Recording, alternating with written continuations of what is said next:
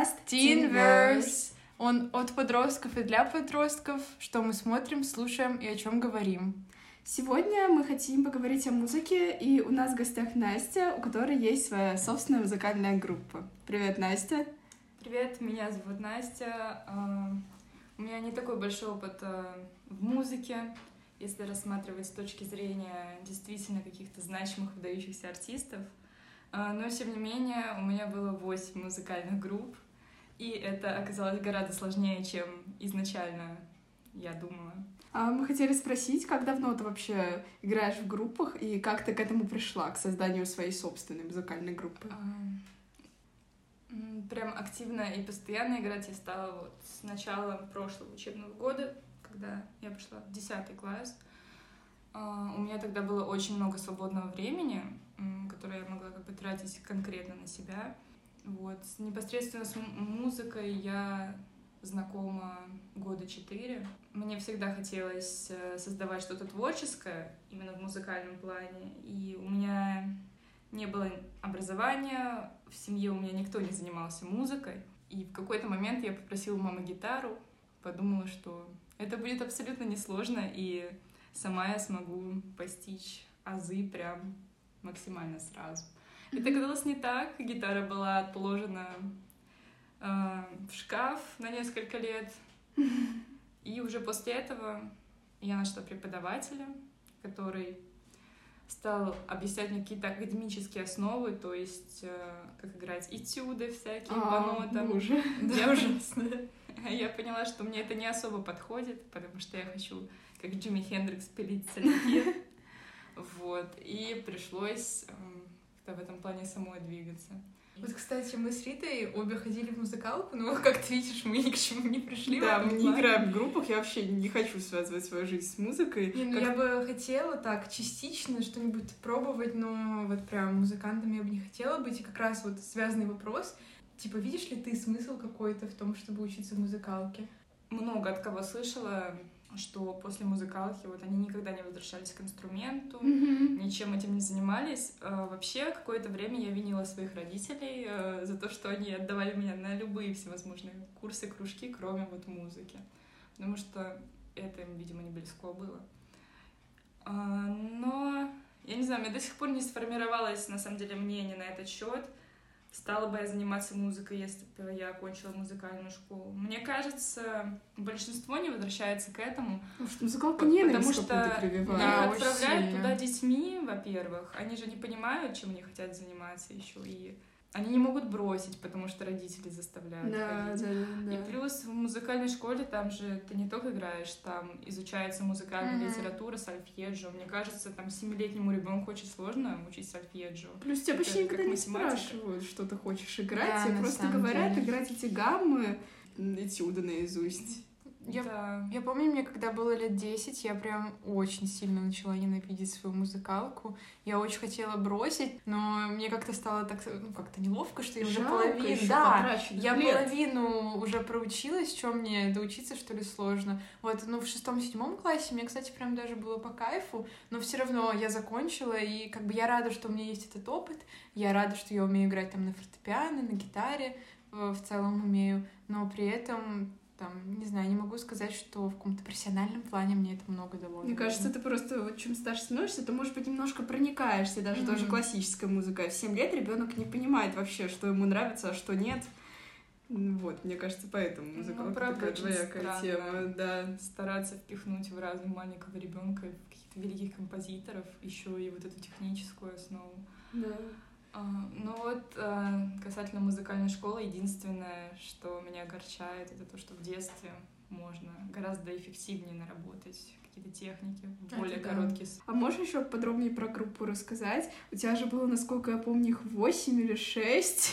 Как так вышло, что они часто распадались? Вообще каждый раз индивидуально. Вот. Самый мой первый коллектив продержался одну репетицию. Конечно же, все все делали максимально плохо, но при этом как бы эмоции у всех остались хорошие. Вроде бы и мы разошлись, и мы подумали, что мы классные ребятки, и все нас ждет великое будущее, но мы просто не списались после этого. А. У нас была беседа, никто ничего туда не написал. Видимо, каждый сам для себя решил, что нет, это был какой-то ужас, нам нужно еще больше опыта набрать. А. Как и в остальных случаях был пацанский коллектив, и название не дали ему Стоунхендж. Это, самое кринжовое, что жизни. Хорошо, хорошо договорились. Вот, было такое. Чаще всего проблемы возникают именно из-за разногласий э, внутри коллектива. На репетициях там постоянно летают упреки, маты. А как ты вообще находишь челиков?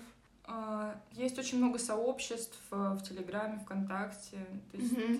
То есть все через интернет как-то обычно идет. Да, ну, знакомых у меня изначально в музыке не было. Мне трудно было начать, потому что вот у меня не было никого То есть ты знакомых. абсолютно с полного нуля начала. Да, это на самом деле очень хороший выход из зоны комфорта, когда тебе приходится петь, например, перед э, четырьмя мальчиками, которые старше тебя на несколько лет, которых ты видишь первый раз. А у тебя были типа прослушивания, да? Э, нет, уже касательно просто на репетиции. А.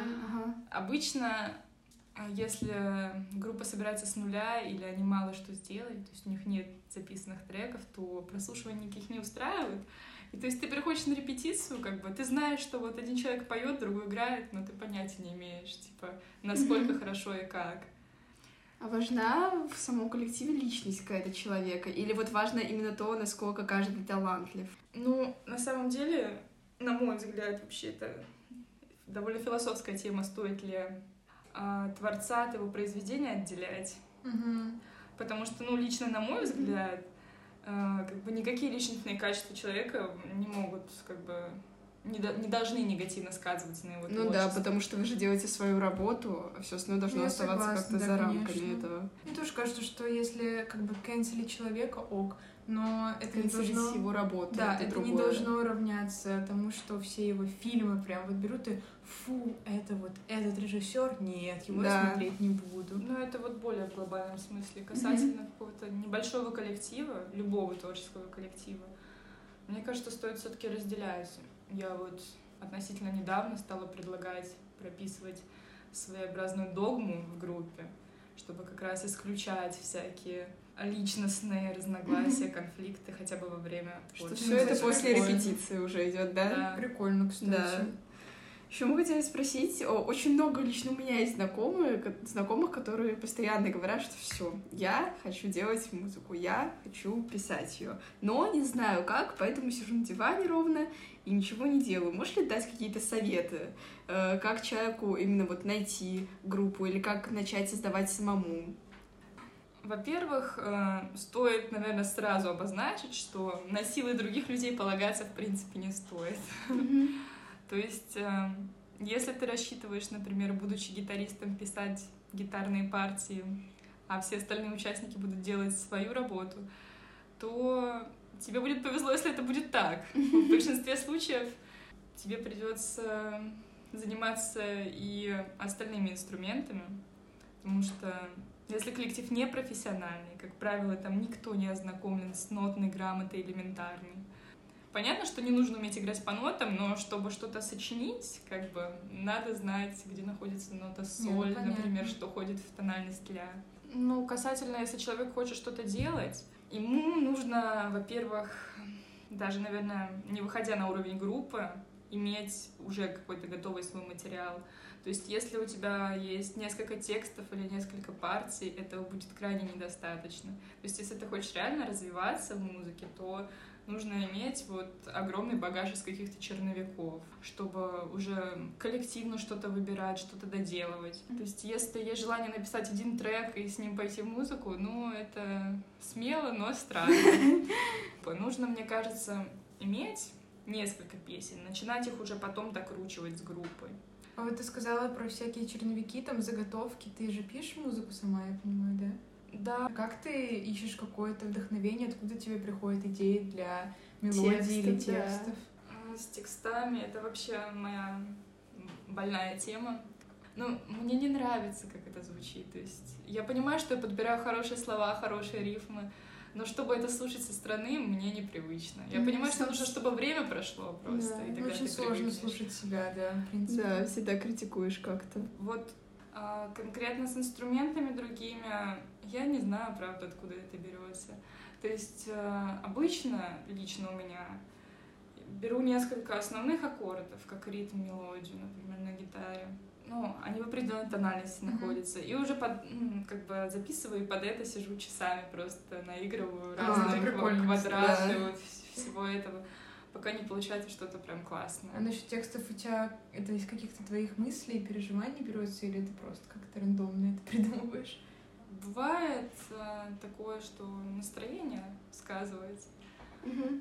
Конечно, грустных текстов их всегда будет больше. Ну, Они, вообще так работает. Мне кажется, что о страданиях можно вечно говорить, писать, рисовать. Тогда песни о радости, да. они а что, А что ты напишешь о радости? Вот да. Я не знаю. В целом, даже стихотворение или просто текстик в заметках писать, о радости почти ничего обычно говорить не хочется, мне кажется. А грусть — это прям какой-то э, океан да. всего.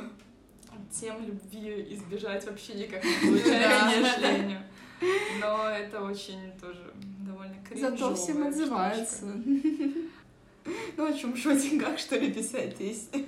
Не, ну, грусть и любовь, мне кажется. не на доллар, жопа на сайте кэш. А, Еще у тебя, по-моему, были концерты у твоей группы, по крайней мере, один я точно помню, да? Да. Как по ощущениям? Играть концерт. То же самое. Да. хоть каким-то, это вообще... Почувствуй себя в другой роли. На самом деле, за последние несколько лет привыкла, в принципе, на публике играть. То есть и друзьям, и родственниками, просто на улице. Mm-hmm. То есть какое-то стеснение. А, потому что так уж пошло, что я понимаю, что сыграв три аккорда и буквально спев, не знаю, там, гражданскую оборону, все люди просто максимально тобой восхищаются, как ты это можешь сделать. А у тебя есть какая-то такая эйфория, когда ты понимаешь, что людям нравится или что-то такое? Ну, конечно, приятно, когда там тебе подпевают или на тебя смотрят. Но для меня это не вызвало ощущение чего-то фантастического, грандиозного. Я понимала, что это прикольно. И что в данный момент э, как бы мое хобби чуть-чуть превышает границы как бы моей комнаты и название хобби. Оно реально уходит на какой-то уровень. Да. А ты вообще профессионально хотела заняться музыкой или вот оставить как раз на уровне хобби? Ну, конечно, хотелось бы, чтобы музыка меня в будущем кормила. Да. А, да, да и вообще хотелось бы в тур по России поехать. Почему? Это вообще, это мне кажется, да, так классно. Да. Когда ты видишь хотя бы одного незнакомого да. человека, который рад тебя видеть да, в своем городе, я бы хоть ради него да, ездила вообще да, на Дальний Восток. Супер круто. Очень мило. Да, и вот такая атмосфера, она, да, мне нравится. Я смотрела э, видео и у русских, и у иностранных артистов, вот как они в туре ездят. Да, это уже я очень люблю очень, смотреть да, такое. Да, да, да, да. Мы еще с Женей думали про концерты, что, ну, мы часто на них ходим, и я знаю, ты тоже, и лично у меня обычно на концерте ощущение, что вот чего-то мне не хватает. Когда в наушниках слушаешь музыку, понятное дело, что она по-другому звучит, а на концерте она как будто менее личной у меня становится, не знаю, у вас нет такого? У меня на концерте больше как раз такое ощущение, э, как будто я погружаюсь в эту музыку, то есть когда я слушаю в наушниках, да, это для меня более лично, потому что только я знаю эту песню у себя в голове, да. и она только моя, особенно если это правда какая-то не очень известная песня.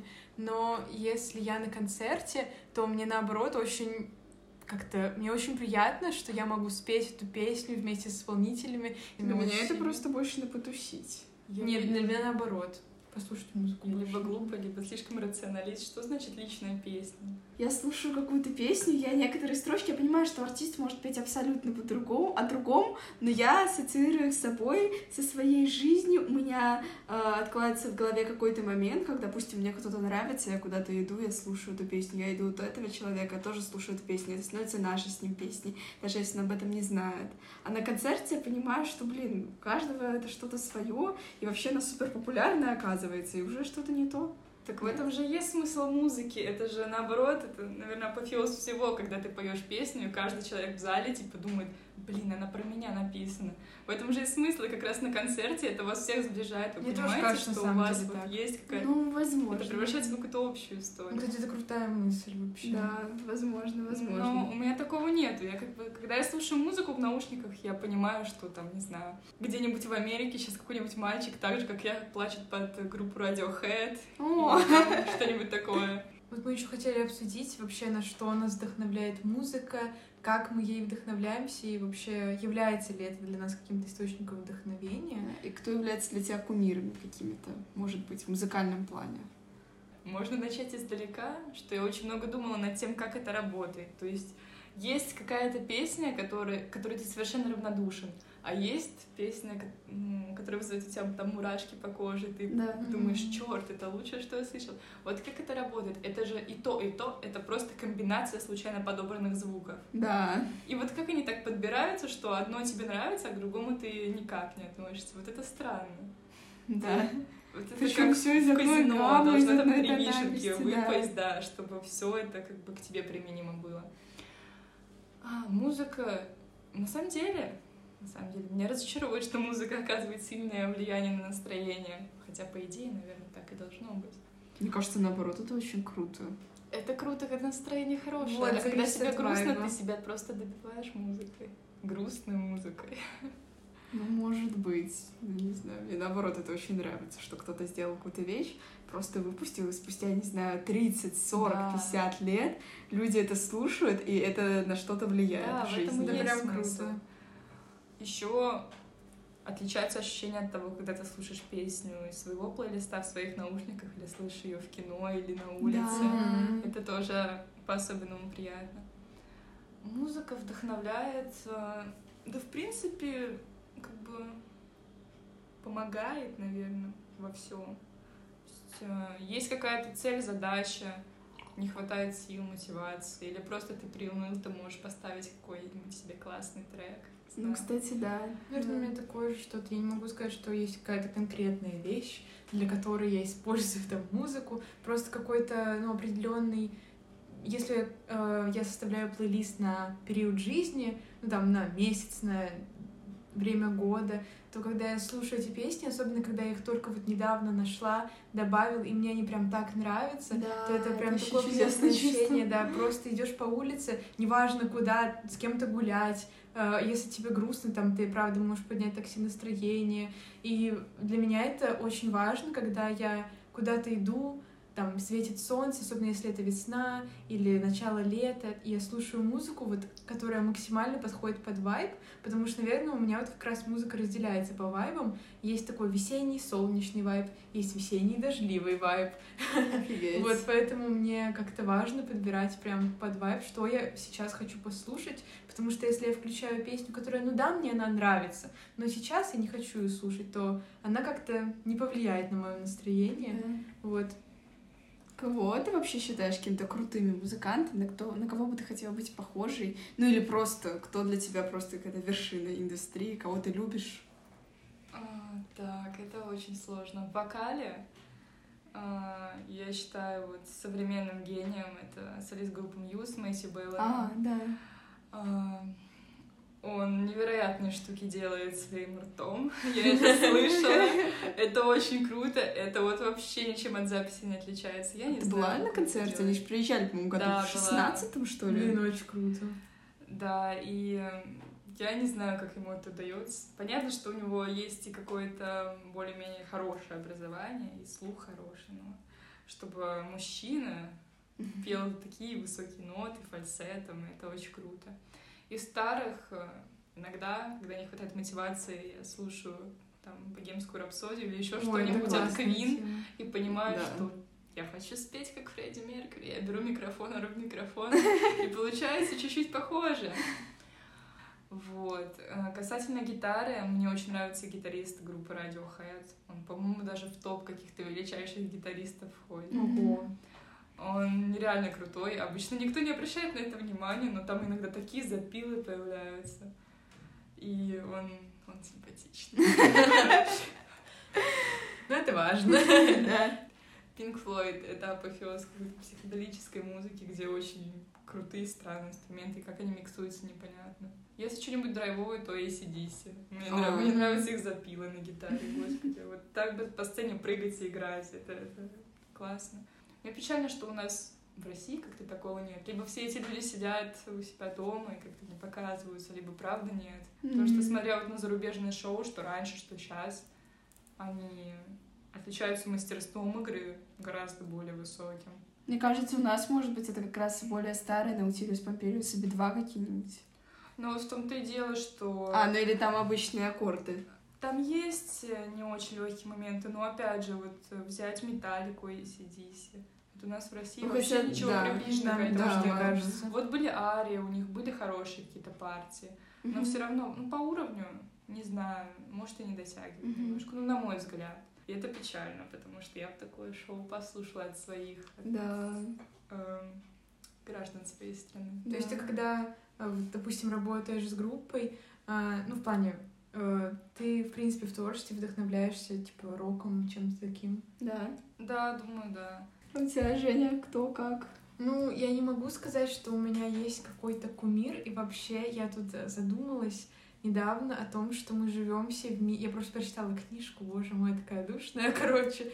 Я задумалась о том, что, в принципе, мы живем в мире кумиров, и что мы очень сильно зациклены на каких-то рандомных людях, о да. которых мы почему-то очень много знаем. И это даже пугает, потому что вот у меня никогда не было кумира, я никогда не хотела быть на кого-то одного прям похожим. То есть я могу перечислить людей, которыми я вдохновляюсь, но я тоже недавно начала думать, что это же так странно. Просто, то есть в Америке или там в России живет какой-то человек, и он просто живет обычной жизнью, но кто-то такой, боже мой, это просто мой там идол. Меня еще думаю... всегда не напрягало, когда человек, э, человеку нравится чья-то музыка, а он хочет стать просто личностью другой, похожей на этого человека. Ну вот да, конкретно меня реально вот классные люди, они как-то более мотивируют, то есть да. задумываюсь, что если они так могут, я тоже да, могу, поэтому вот. пойду поработаю. Конкретно... Вот мне никогда не хотелось быть другим да. человеком. Mm-hmm. Но насчет музыки мне больше всего нравится.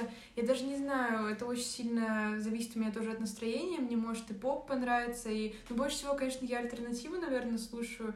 Ну, это, конечно, немножко банально, но мне, правда, очень нравится Neighborhood уже там 4 года или сколько. Я очень люблю Arctic Monkeys, особенно какие-то конкретные песни. Это прям, я не знаю, я слушаю, и я понимаю, что как они это написали, просто как, это же, ну, это нереально что-то, это так классно. А из русских, ну, мне нравится что-то типа «Щит», э, там «Дайте танк», мне очень нравятся тексты «Дайте танк». Если вы не вслушивались, то обязательно послушайте. Все прекрасно. Да, это прям вообще очень сильно отзывается на самом деле. А, ну, я, может, еще что-то вспомню, но вот именно по стилю, по тексту, в общем, по сочетанию всего, что должно быть в песнях, наверное, вот Neighborhood и Arctic Monkeys прям вообще супер. Ну и Дайте танк тоже. Скажи. Я всю весну какая-то нереальная любовь к Red Hot Chili Peppers. Я не знаю, чем она вдруг у меня вызвана, но я прямо очень часто в последнее время представляю, как я иду по улице, начинает играть их песни, и я с кем-то начинаю под это танцевать, я не знаю.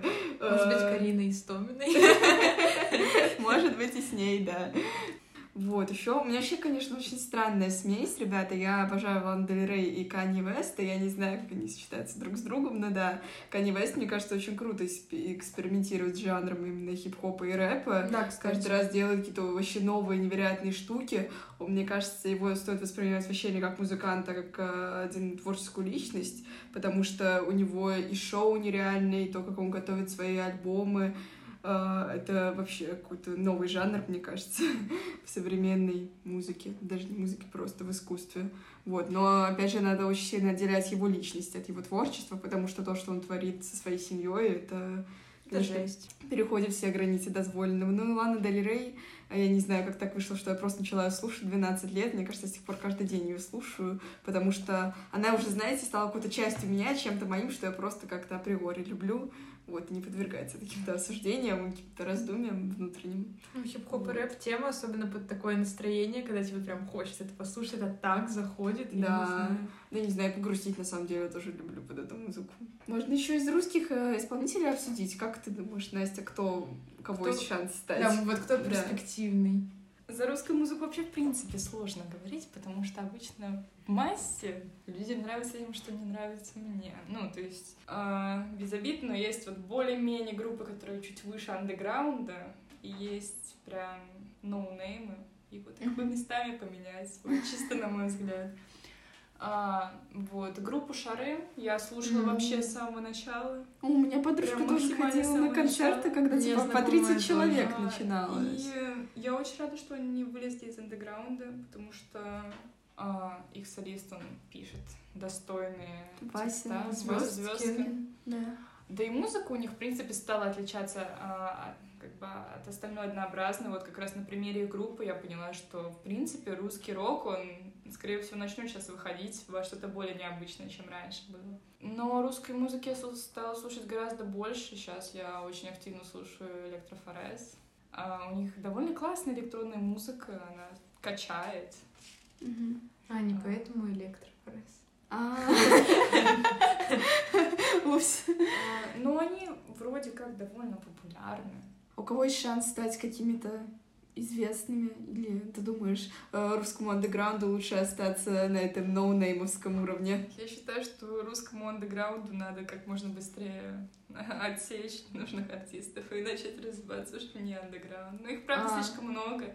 Реально есть люди, которые покупают, то есть там гитару, там бас-гитару, Мгм. что угодно, учат несколько вот базовых вещей и собирают группу, и вот песни, андеграунд песни, все друг на друга из-за этого и похожи, то есть их не отличить. Вот есть группа Мгм. «Влажность», недавно была на ее концерте. Там есть строчка про Карину Истомину. Честно говоря, честно говоря, группа, возможно, ну, я думаю, что в условиях вот такой публики, которая у них есть, их продвижение, оно возможно.